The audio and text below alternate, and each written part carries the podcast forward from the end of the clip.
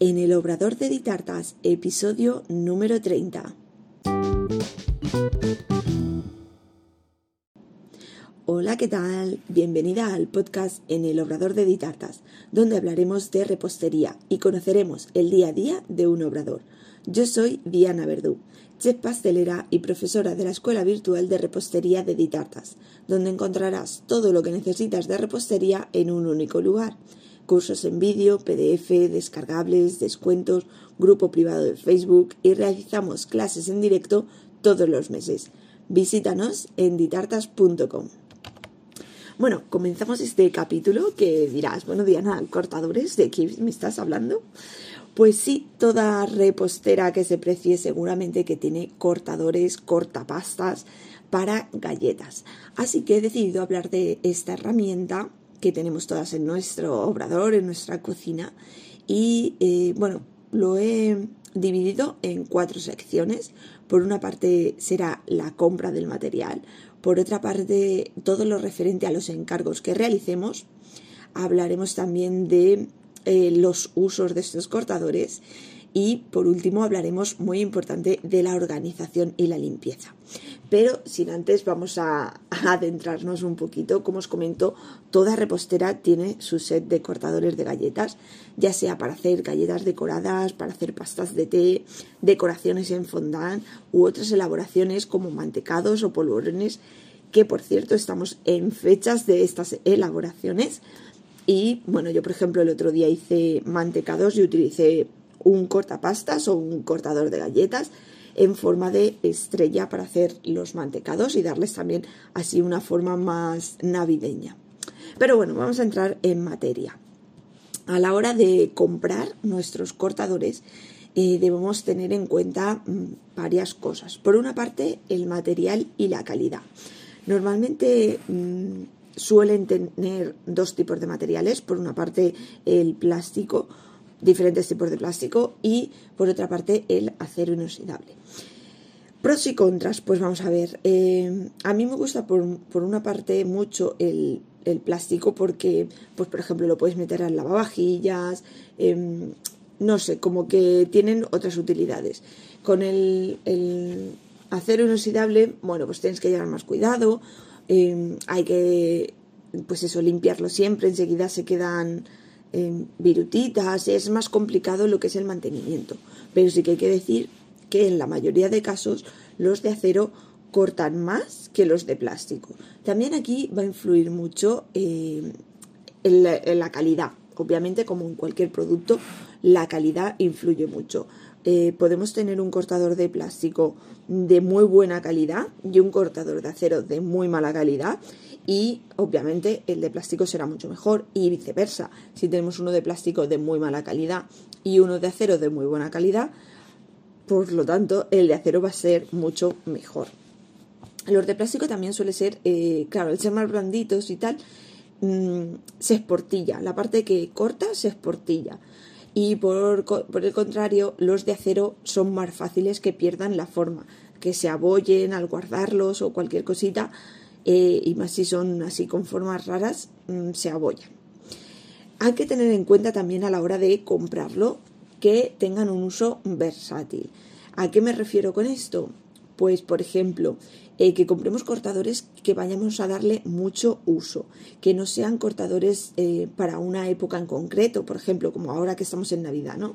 Cortadores que solo sirvan para hacer, un ejemplo, un, Papá Noel, porque eh, ese cortador lo vamos a limitar solo a Navidad y por tanto solo lo vamos a utilizar en Navidad mejor buscar cortadores eh, que sean versátiles, que nos sirvan para toda época del año, ya sea Navidad, cumpleaños, comuniones, cualquier cosa.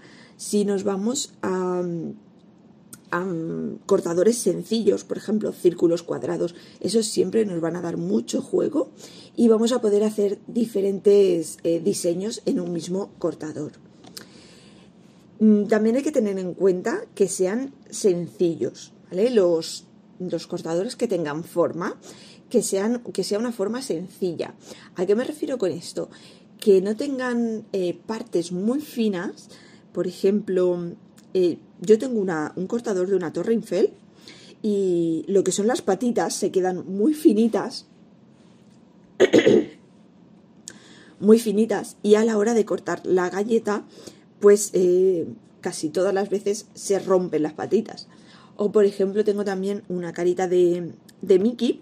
Igualmente lo que une las orejas a la, a la cabeza es muy finito y eh, en la mayoría de casos se rompe. Entonces el, el tema de galletas, galletas de mantequilla para decorar. Entonces cuesta mucho de trabajarlo porque tienes que ir con, con más cuidado, entonces, por eso siempre buscar eh, diseños que sean fáciles, que tengan formas fáciles, sencillas, con partes anchas.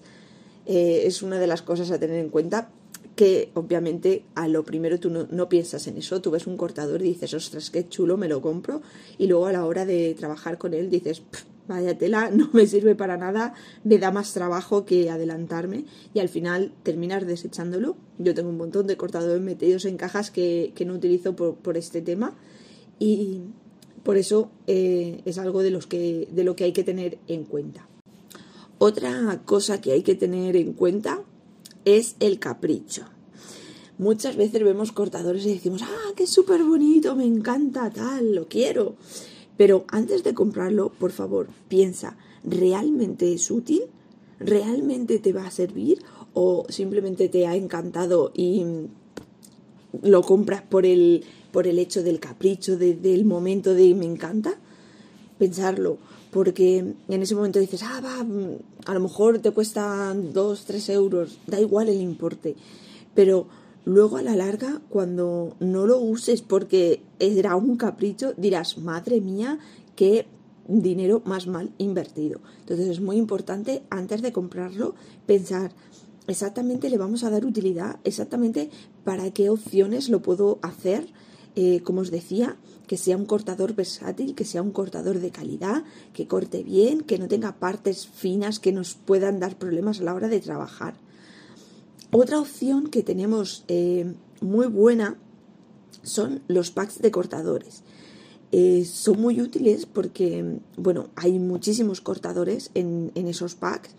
Por ejemplo, mm, deciros el pack de Wilton de 101 cortadores fue uno de los primeros que yo me compré y le he dado muchísima, muchísima batalla. Pero ojo, son 101 cortadores.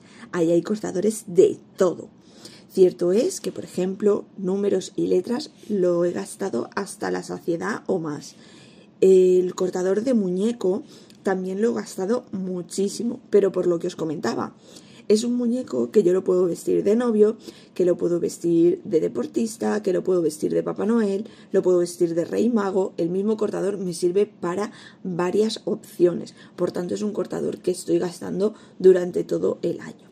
Luego tiene también una sección de estrellas. Las estrellas también dan mucho juego para Navidad, para bautizos, comuniones y también da mucho juego pero luego tiene una sección de animales que aunque son súper bonitos y súper divertidos y alguna vez los he usado, pues al final mm, terminas usando a lo mejor un osito que es más para bautizos, le puedes dar un poco más de juego, pero por ejemplo hay uno que a mí me encanta que forma como un gusanito que es súper mono, que yo sí que he hecho, por ejemplo, para tener en tienda galletas, pues ha habido veces que he hecho animalitos. Y, y es súper bonito, queda súper gracioso, pero ¿quién va a venir a pedirte una galleta de gusano. Dímelo, ¿quién va a venir a pedirte una galleta de gusano? Tal vez, alguna vez, en un momento dado, te pidan una galleta, pero ¿realmente te merece la pena tener ese cortador? En este caso, como os digo, venían en un pack y por el resto de cortadores, pues bueno, sí que me, merece la pena y, he usado muchísimo el resto de cortadores.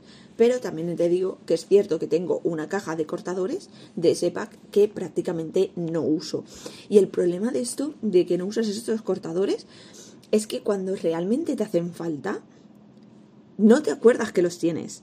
O sea, un día llegarán y te dirán, ah, quiero una galleta de gusano, pero tú no te acordarás que tienes ese cortador.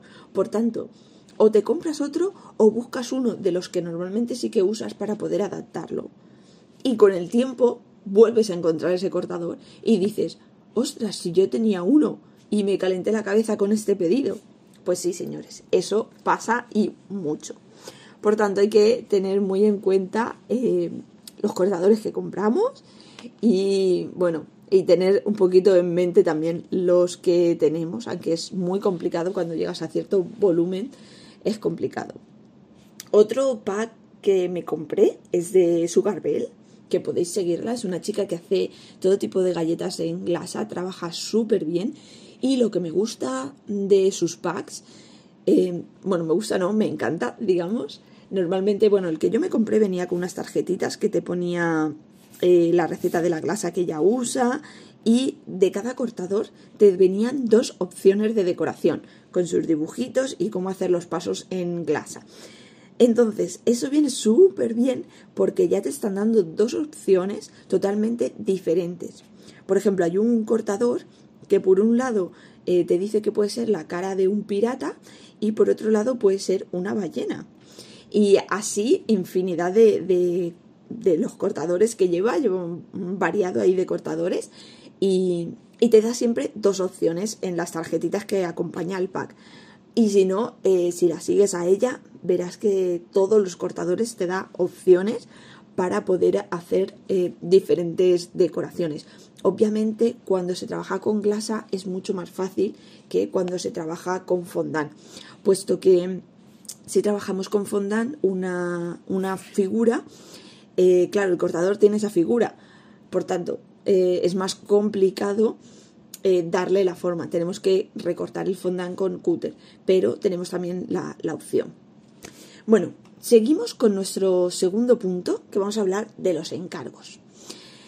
Normalmente cuando te viene el cliente, el cliente mm, muchas de las veces desconoce lo que haces, desconoce cómo se trabaja y él por pedir que no quede. Así que siempre tenemos que intentar llevarlo a formas fáciles.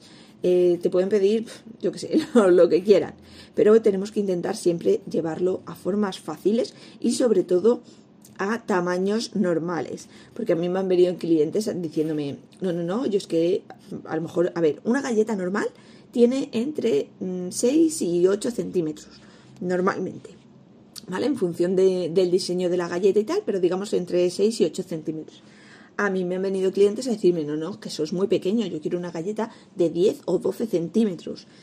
Em, claro, cuando empezamos a añadir tamaño a esas galletas, eh, son más complicadas de trabajar, eh, más fácil de que se rompan.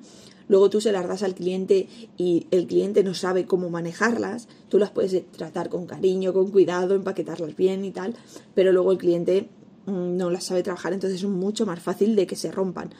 Por tanto, siempre llevarla a tamaños normales, a tamaños fáciles, a formas sencillas y, y en eso, normalmente entre 6 y 8 centímetros, por mucho que el cliente quiera una galleta de 10 o 12 centímetros. Porque una cosa es que quiera una sola galleta, ¿vale? Yo he hecho galletas de 15, 20 centímetros porque es una galleta en concreto, porque es un regalo en concreto. Pero si te viene, no, es que voy a dar el detalle del bautizo y quiero galletas de 15 centímetros. No, señor, eso no. Eh, no, no, porque son excesivamente grandes. Entonces nosotros siempre tenemos que llevar al cliente a, a nuestro campo, ¿de acuerdo? Lo que os digo, por una parte, tener en cuenta llevarlo a tamaños fáciles, o sea, a formas fáciles y a tamaños adecuados. Y lo que os decía, lo de adaptar diseños. Em, el cliente puede pedir cualquier diseño y nosotros tenemos que primero adaptarlo a nuestros cortadores si no lo tuviéramos, si lo tenemos perfecto, pero si no lo tenemos, adaptarlo a nuestros cortadores, porque si te vienen 10 clientes diferentes con 10 diseños diferentes y tú no tienes ninguno de esos cortadores, no puedes estar comprando un cortador cada vez que vienen a hacerte un encargo. Porque es lo que te digo, igual te hacen ese encargo y no te vuelven a hacer ese encargo en la vida. Entonces eh, no puedes estar comprando cortadores cada vez que te hagan un encargo de algo en concreto que luego ya no vuelvas a gastar. ¿De acuerdo? Entonces, por ejemplo, eh, podemos hacer una olla de Halloween en una placa, los cortadores que son como plaquitas que forman eh, pues grabaditos alrededor, esos también vienen muy bien, sobre todo también para las tartas, para poner nombres. Yo también he hecho una olla de Halloween en un cortador de mariposa, o lo que os comentaba de la cara del pirata y una ballena, o por ejemplo con un corazón podemos hacer un corazón, podemos hacer dos pajaritos en una ramita, que también seguramente lo habéis visto, también podemos hacer la cara de un perro. Por ejemplo, un cortador de una tarta, podemos hacer una tarta o podemos hacer un castillo o una torre de maletas apiladas, todo eso con un mismo cortador. O por ejemplo, con una estrella, la estrella puede ser para un bautizo, puede ser para Navidad o incluso podemos hacer un murciélago en una estrella. Es darle diferentes juegos a, a, cada cortador. Y como os digo, em, si seguís a, a Sugarbell, que trabaja mucho la glasa, os dará un montón de ideas para combinar esto, diferentes em, diseños a un mismo cortador. Y siempre podremos adaptarlos al fondant, aunque va a ser más fácil trabajarlo con glasa, pero siempre podemos adaptarlo al fondant. Otra cosa a, tener en cuenta es intentar tener muchas opciones en pocos cortadores. Y esto que ganamos con esto, eh, ahorramos espacio y ahorramos dinero, que es lo que vengo repitiendo todo el rato. Si yo tengo un cortador con el que puedo hacer cinco diseños, es mejor que tener cinco cortadores. Hemos ahorrado espacio, lo primero, y hemos ahorrado dinero porque hemos comprado solo un cortador. Así es que es muy importante el poder eh, hacer diferentes diseños con un solo cortador. Y a ver, para daros así un poquito de idea, vamos a hablar de los más usados. Los más usados, los muñecos. Muñecos, ya sea, em, hay diferentes eh, diseños de muñecos, pero siendo muñeco, muñeca, ¿vale? Podemos adaptarlo para una comunión, podemos adaptarlo para una boda, podemos adaptarlo para deportes, ya sea fútbol, baloncesto, lo que queráis, simplemente es ir cambiándole la ropa. Podemos adaptarlo a Navidad, porque igualmente podemos hacer un Papá Noel o un Rey. Por tanto, un cortador de muñeco es una buena opción de compra, porque lo vamos a utilizar muchísimo. Cortadores de letras y números, también, eh, porque nombres, letras y años se cumplen todos los días. Así es que a lo mejor sí que es cierto que el tema de letras y números mm, en galleta es un poco más difícil el, usarlos, pero en tartas, por ejemplo, sí que yo, por ejemplo, le doy muchísima utilidad. También va en función de, cada una, de lo que los clientes le vayan pidiendo. Pero los cortadores de letras y números también son muy versátiles y se usan muchísimo. Así que es un cortador que también mm, eh, considero que se debe tener.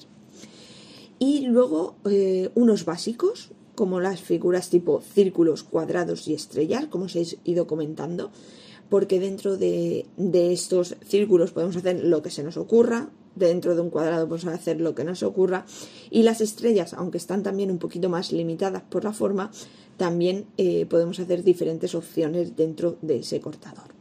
También os he comentado antes las placas. Mm, no sé si habrá algo, algún otro tipo de, de llamarle a estos cortadores. Son placas cenefas que van por los lados, forman así como onditas y son pues lo típico para hacer plaquitas con nombre o luego ya dentro se puede hacer la decoración que se quiera. Estas placas igual tienen mucho, mucha versatilidad para hacer diferentes decoraciones o para poner eh, impresiones comestibles y, es uno de los que yo eh, catalogaría aquí en los más usados. Y por último, los temáticos pero con doble utilidad. Eh, temáticos, por ejemplo, me refiero Navidad, Halloween, pero que mm, podamos darle doble utilidad. Por ejemplo, una casita. Una casita la podemos eh, decorar de Navidad, pero la podemos eh, decorar también de Halloween. Aquí sí que es em, a veces un poco complicado porque vemos a lo mejor cortadores que decimos, ostras, qué bonito, de una temática en concreto. Y no podemos evitar comprarlo porque son súper bonitos pero tenemos que intentar, una vez lo tengamos, buscarle esa doble utilidad. Que podamos hacer con ese mismo cortador, sacar eh, otras opciones de decoración. Y ahora vamos a pasar a la organización y limpieza. Eh, importante, eh, limpieza siempre que lo usemos. si es para cortar galletas, siempre, siempre hay que limpiarlo con agua y jabón porque muchas veces, incluso cuando tienen em, trocitos pequeñitos, em, digamos esquinitas, ahí se puede quedar eh, lo que son trozos de masa y todo, entonces hay que limpiarlo bien limpio con agua y jabón. Y lo que os decía antes, yo por ejemplo los de plástico, eh, sí que tengo como una bolsita de malla, de rejilla, los meto todos dentro y lo meto al lavavajillas, porque así sé que se desinfecta bien. Los de acero inoxidable no los meto porque si no se estropean. Y, esos son los únicos que no, no meto al lavavajillas, los lavo a mano y los seco bien, bien lavados y secados. Como las boquillas. Las boquillas de las mangas pasteleras hago lo mismo. Recién terminado, lavado y seco.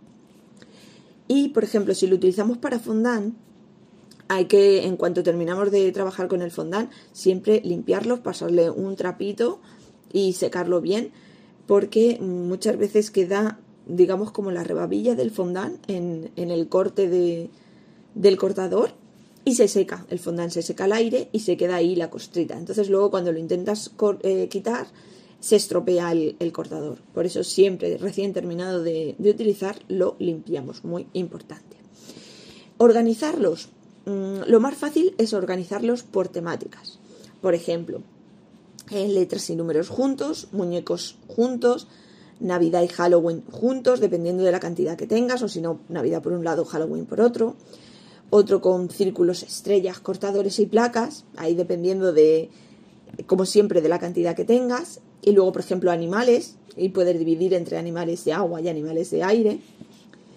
Y eh, yo lo que suelo hacer es tenerlo en tupper, en cajitas de esas de, plástico de alimentación y todos etiquetados. Eh, tengo eh, pues en cada tupper, pues eso como os he dicho, separado dependiendo de la cantidad que tengo de cada uno, separado cada, cada temática, cada de cada cortador y dentro le pongo, o sea, delante le pongo la etiqueta de lo que es. Los tengo en una estantería, siempre con la etiqueta hacia afuera y en un momento dado yo puedo mirar y buscar, encontrar rápidamente eh, la caja donde está ese cortador que estoy buscando y no tienes que estar buscando en una caja gigante entre los 2.000 cortadores que tengas el que, el que te hace falta.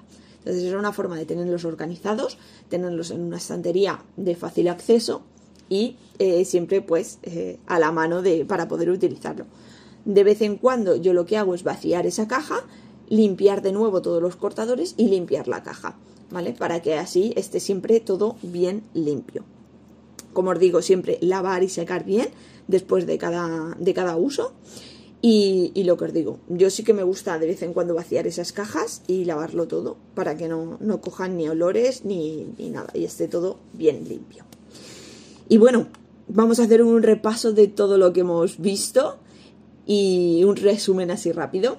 Cuando compremos eh, nuestros cortadores hay que tener en cuenta el material que sea de buena calidad, que podamos darle varios usos a ese cortador, que no tenga esquinas o formas complicadas que nos mm, a la hora de trabajarlo con galletas nos complique, que no sea un capricho, que podamos darle utilidad y podemos eh, mm, ayudarnos con packs de cortadores, que vienen un montón de cortadores con un precio bastante asequible y podemos encontrar cortadores muy chulos. Cuando tenemos un encargo de un cliente, Siempre tendremos que llevarlo a formas fáciles, a tamaños adecuados y siempre teniendo en cuenta la opción de adaptar los cortadores que tenemos a diferentes diseños. Siempre que podamos tener un cortador para cinco diseños, será mucho más fácil que tener cinco cortadores diferentes. Ahorramos espacio y ahorramos dinero. Los más usados que mm, aconsejo siempre tener muñecos, letras y números, figuras del tipo círculos, cuadrados, estrellas, placas y algunos temáticos que tengan doble utilidad, como pueden ser para Navidad o Halloween. Y luego respecto a la organización y limpieza, lo organizaremos por temáticas, eh, pues letras por un, junto, números por otro, muñecos, según la temática de cada uno, en un tupper con una etiqueta indicando qué tipo de cortadores son en una estantería y siempre los limpiaremos después de cada uso y de vez en cuando vaciaremos ese tupper, limpiaremos todos los eh, cortadores y limpiaremos el tupper para luego volver a guardarlo todo en perfecto estado. Espero que te haya sido muy útil este episodio de hoy. Creo que es básico que todos tenemos cortadores en casa y pues puede ser que que hayáis descubierto cositas, me gustaría saberlo, me gustaría que me contarais qué os parece, qué os ha gustado, qué, que mm, os gustaría saber, cualquier mm, duda, pregunta o eh, sugerencia que tengáis para podcast, solo me lo tenéis que dejar o en los comentarios o en Instagram. También podéis encontrarme como Ditartas.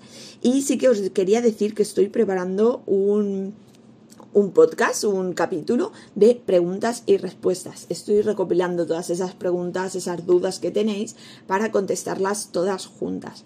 Así que eh, si tienes cualquier duda, cualquier pregunta, simplemente déjamela en los comentarios o me la haces llegar por Instagram y así, o por, por ejemplo por email también, por cursosditartas.gmail.com y recopilo todas esas preguntas y os haré un capítulo para contestaros a todos y que no tengáis ninguna duda más.